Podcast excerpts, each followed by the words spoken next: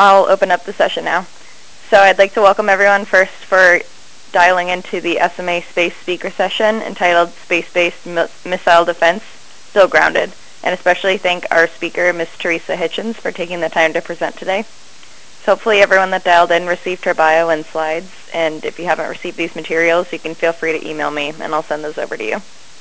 So now I'm going to give Theresa, Theresa a quick introduction before she gets started.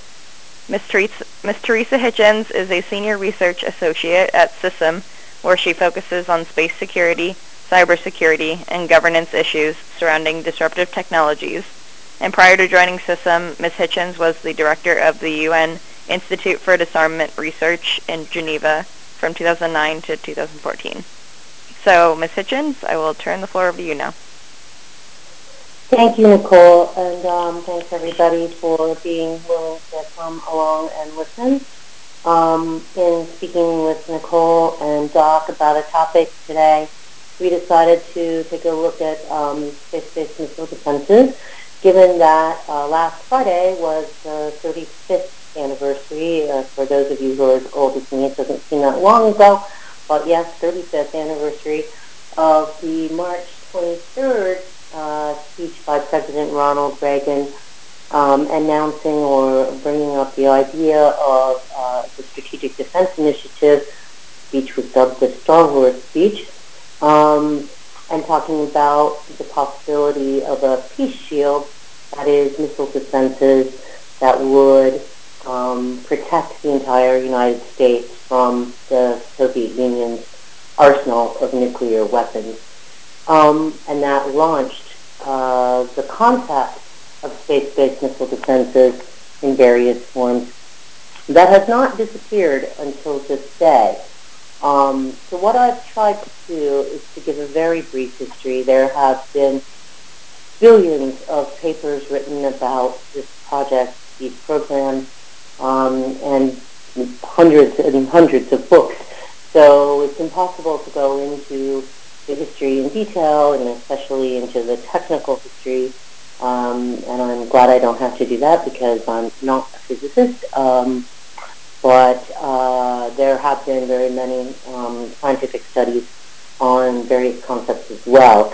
And I've tried to hit the highlights essentially of the history and of those scientific uh, concepts to go through some of the challenges that were presented to different uh, types of space-based missile defenses that have been pursued and look at, um, at why and how uh, those challenges uh, have not been resolved, or many of those challenges have, have not been resolved. So we're going to start with the history. Um, in 1984, the Strategic Defense Initiative Organization was set up and it was uh, set up to pursue quite a number of different options for providing uh, missile defense, uh, again, a countrywide missile defense. Um, in the space-based arenas, there was the pursuit of space-based interceptors, kinetic interceptors, uh, space-based lasers, and, and even uh, concepts for neutral particle beams to be based in space that could um, shoot down incoming ballistic missiles. So that was the establishment of SDIO. So about 1984 to 1986, um, SDIO narrowed its focus on something called a limited phase one deployment. So rather than looking at this um, comprehensive shield that Ronald Reagan had been enamored of, the SDIO decided to take a more pragmatic and, and short-term focus um, for the possibility of speeding some kind of deployment of a shield and that meant looking at a much more limited system that was essentially designed to make it harder for the Soviet Union to benefit from uh, an attack. In other words, rather than to protect everyone, it was more of a deterrent process that they were talking about. And they estimated the cost at that time of a phase one deployment of about 75 to 150 billion dollars. Um, quite a lot of money in uh, that time frame. Um, the actual first hardware contracts for space-based interceptor concepts were issued in 1987.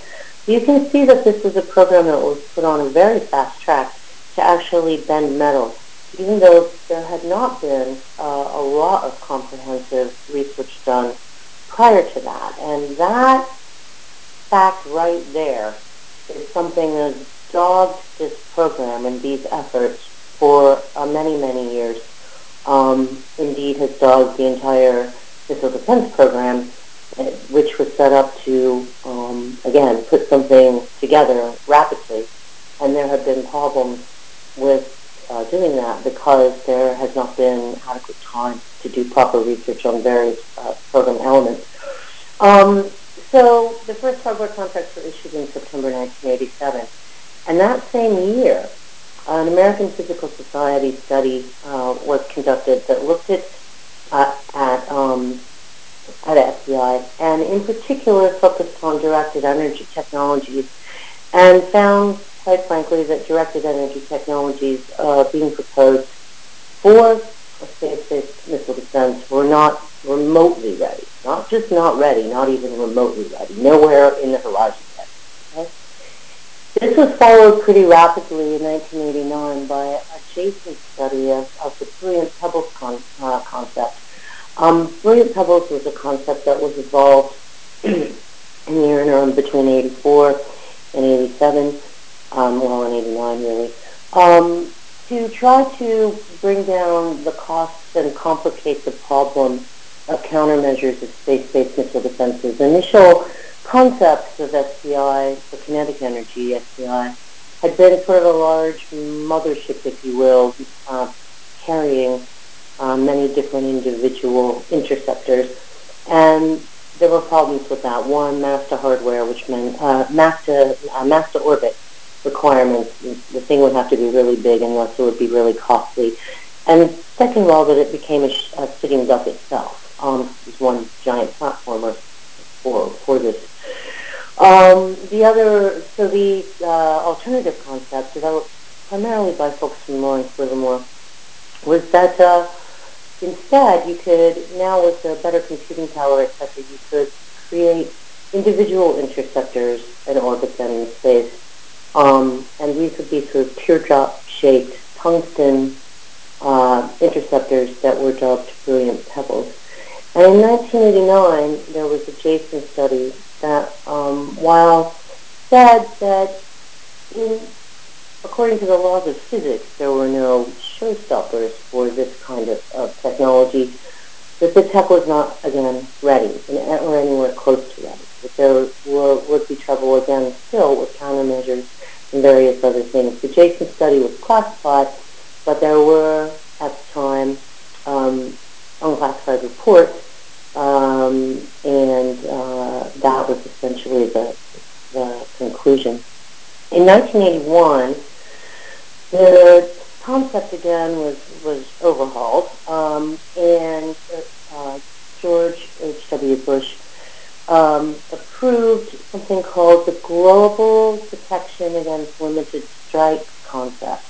And this again sort of narrowed down the focus of missile defense, particularly space-based missile defenses, but of all the whole missile defense program, to looking at the um, protection against the possibility of either rogue strikes. Remember that we're talking about the end of the Cold War here. Um, rogue strikes or strikes from uh, rogue countries, so to speak. Um, and he actually approved the Brilliant Pebbles concept.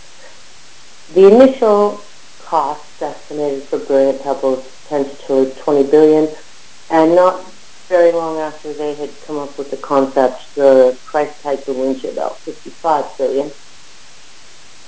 So already you're seeing cost elevation uh, in the program, even in early stages. So let's move a little faster. In 1993, President Bill Clinton restructured the entire effort uh, of SDIO and renaming it the Ballistic Missile Defense Organization with a focus on ground-based interceptors and theater missile defense. In 1994, the Brilliant Pebbles uh, concept was finally terminated and it was not replaced with any sort of space-based initiative. In 2003, George W. Bush restructured the BMDO to the Missile Defense Agency um, limited national defense focus, again looking at mostly Iran and North Korea, um, keeping the focus on ground-based interceptors. But this program included a space-based test bed for applied space-based interceptor research. And at that time, there was another APS uh, study um, which looked at SBIs and decided that there was something, there would need to be a minimum in a very best case program of 1,600 SBIs uh, and deemed the program impractical. In 2009, Obama uh, killed the test and killed SBI research, and the Pentagon has requested no funds for space-based interceptors since 2008.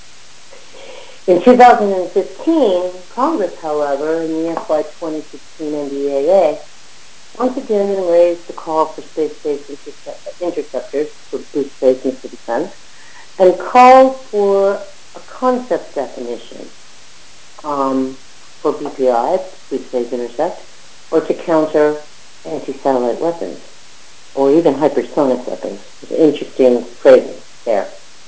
In 2017, the fiscal year 2018 NDAA called for research into space missile defenses.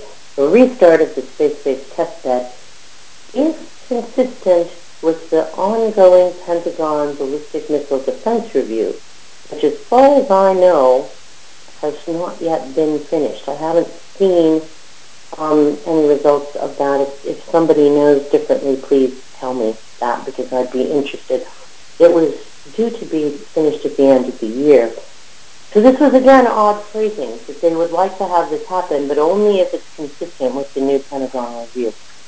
Um, and just uh, the last little um, note here on uh, slide four is that in March 2018, um, the commander of strategic uh, forces command, General John Hyten, was asked about this in congressional testimony, and he said that he was not convinced that space-based interceptors were needed. Okay. So I'm on slide five. Um, I'm sorry they're not numbers, but just the challenges slide. Um, over all this time, for 35 years, there have essentially been four categories of challenges to space-based missile defenses. Um, and those are technical challenges, practical challenges, cost challenges, and geostrategic challenges. Okay.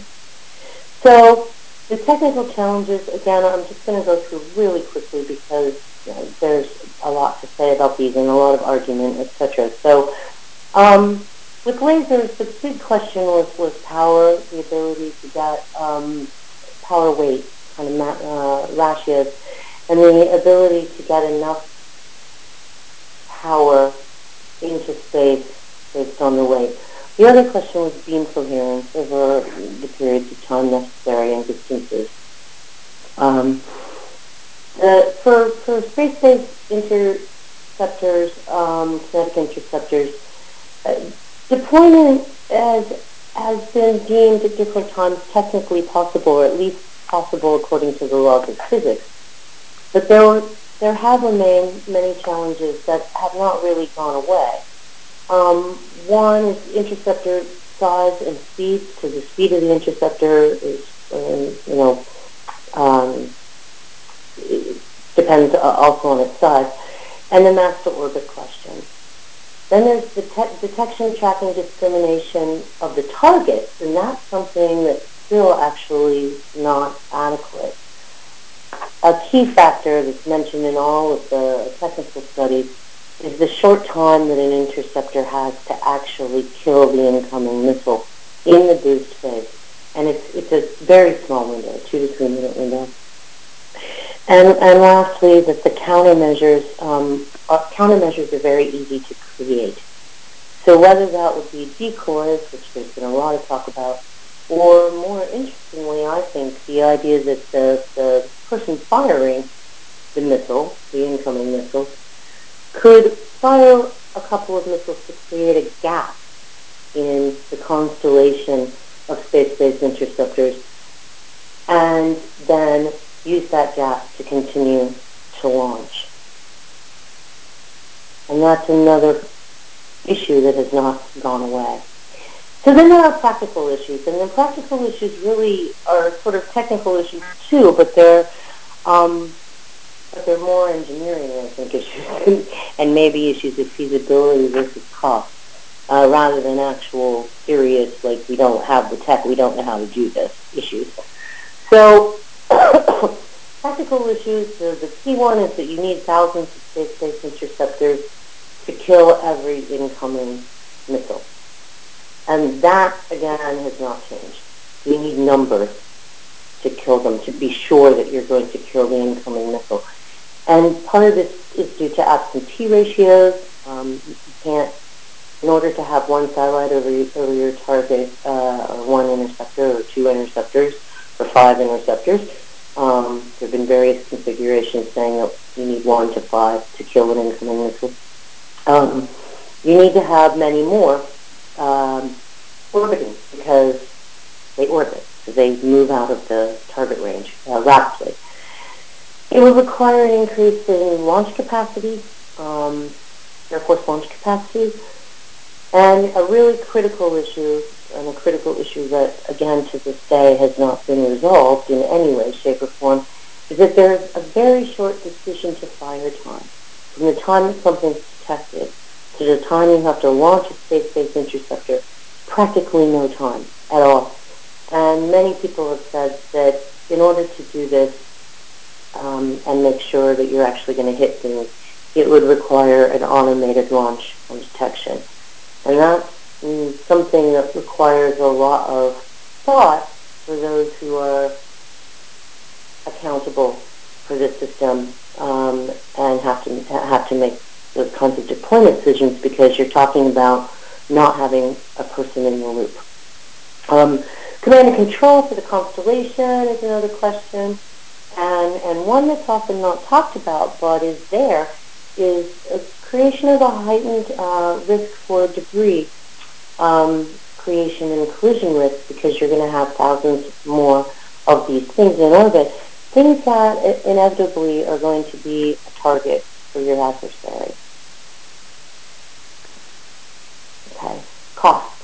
Costs were actually the big challenge that, that stood in the way, I think, uh, of the entire SDIO venture from the get-go and, to missile defense uh, ventures ever since. Um, and, and costs have also been quite controversial. So there have been various studies um, uh, over many years all over the place about, about potential costs. It's always hard to predict costs of new technology, and obviously if you're moving rapidly to field things and you haven't done a lot of pre-testing, um, that makes any cost estimates you give um, even more wobbly. As we all know, cost estimation is not actually one of the Pentagon's skill sets in acquisition. Um, it is very rare that a weapon system comes in uh, on cost and on schedule and with the same actual deployment parameters that it had at the beginning. Um, of that on, on steroids and space-based missile defenses uh, as well. So one of the critical uh, cost studies was done in, in 2004, and that was by the Congressional Budget Office, and it found that a uh, constellation to kill one liquid, liquid fuel North Korean missile, plus 20 years of operations of that, of that constellation, will cost anywhere from 24 billion to 78 billion, and to do so against one um, solid fuel missile would be 57 billion to 224 billion. This is a very optimistic um, scenario that they used because they were talking about having one interceptor to kill one missile, which is a, a constellation that allows you for no error. Um, absolutely no error. And we also all know that it's very rare that anyone develops any kind of system, weapon system in particular, that's 100% uh, effective and accurate. Um, IDA, the Institute for Defense Analyses in 2011, gave a, a cost of about 26 billion for launch of a limited system and about 60 billion for a medium capacity system and 200 billion for a global capacity uh, for SBI. The National Academy of Sciences in, in 2012 um, found that space-based boosted was 10 times as expensive as any other alternative to achieving space-based missile defenses, and estimated $300 billion in 2010 dollars for a very limited capacity. Um, and so looking at these cost estimates, uh, you might think, well, okay, we've got falling launch costs.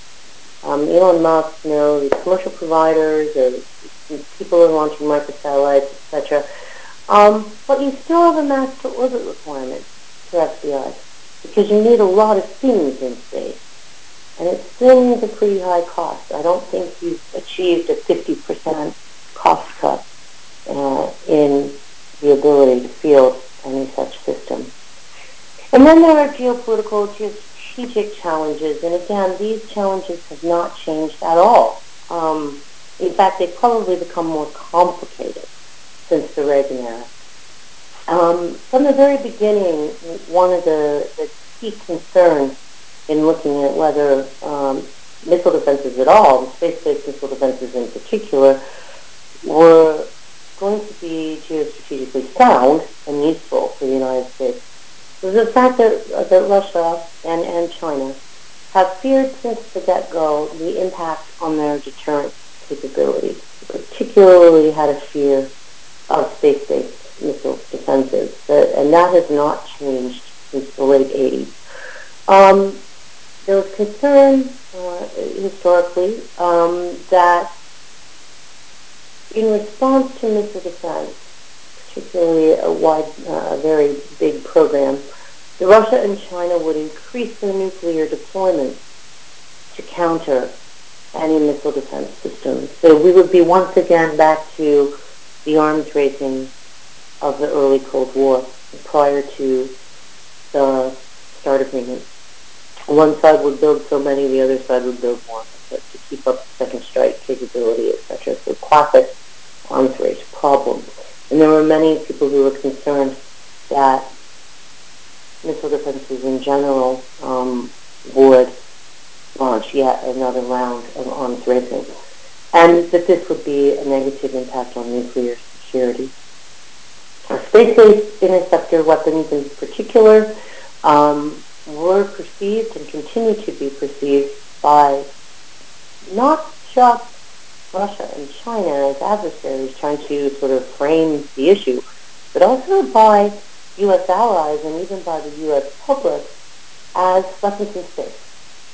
And to this day, the concept of putting weapons in space is controversial in most places, even controversial in the U.S. public, becoming probably less controversial in national um, military space circles.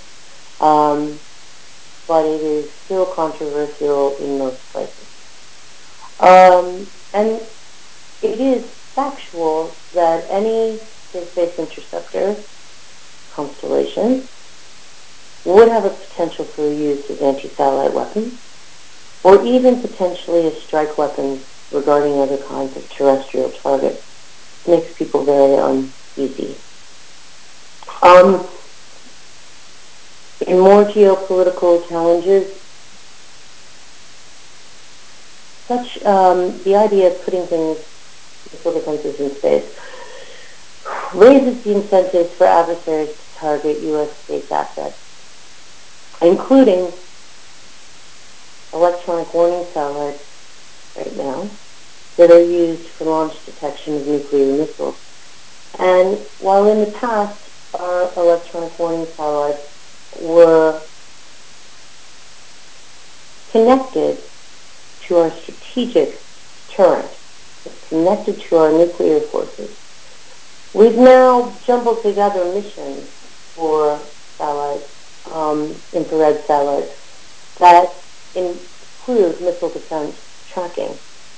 And there are many people who believe that this increases the risk of nuclear conflict because it, it increases the risk if someone will think that these satellites are fair game um, because of their linkage to actual tactical uses.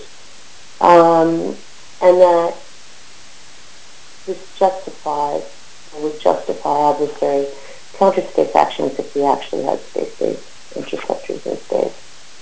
Um, another issue is that people often talk about a limited system of SDIs, a limited constellation, a limited defense. In reality, the laws of physics do not allow you to have a, a constellation of space-based interceptors that would solely cover North Korea or solely cover Iran. Any kind of constellation that covers North Korea is going to cover parts of China too, which means you're bringing China's geopolitical interest into the game, whether you mean to or not. Okay? Um, and Russia and Chinese deployment of SDI in return or as a response to a U.S. deployment of SDI would greatly increase the risk to U.S. space assets as well as to U.S. nuclear forces. So once again, you're talking about is this, it's kind of be careful what you wish for. If this is something that we really want to do and we really intend to do, do we think that our adversaries will not do the same thing?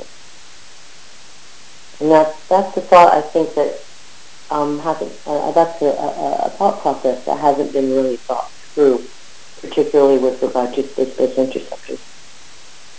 Um, in conclusion, there continue to be technical, practical costs and geopolitical challenges to space-based interceptors, whether they're kinetic energy or directed energy based. Um, and I, I, believe that those challenges still um, mean that the concept of space-based missile defenses fails a cost-benefit analysis. Too many costs and risks and not enough benefit to be gained. The potential effects on nuclear deterrence and nuclear um, stability remain actually unchanged. And again, if anything, they, they might be exacerbated, um, given that you've got more nuclear players in the game and things are more unstable than they have been for a long time. Um, and finally, the potential effects on space security are highly negative. So my conclusion is that space-based missile defenses are still a bad idea. I am not alone in my conclusions. Recently, the Center for Strategic and International Studies came to the same conclusions in a, in a paper that was up on their website. Um, and in another recent paper, um, former Clinton administration nuclear policy guru James Miller uh, made a very similar statement. Um, so I thank you for your time, and uh, I hope I can answer any questions anybody might have.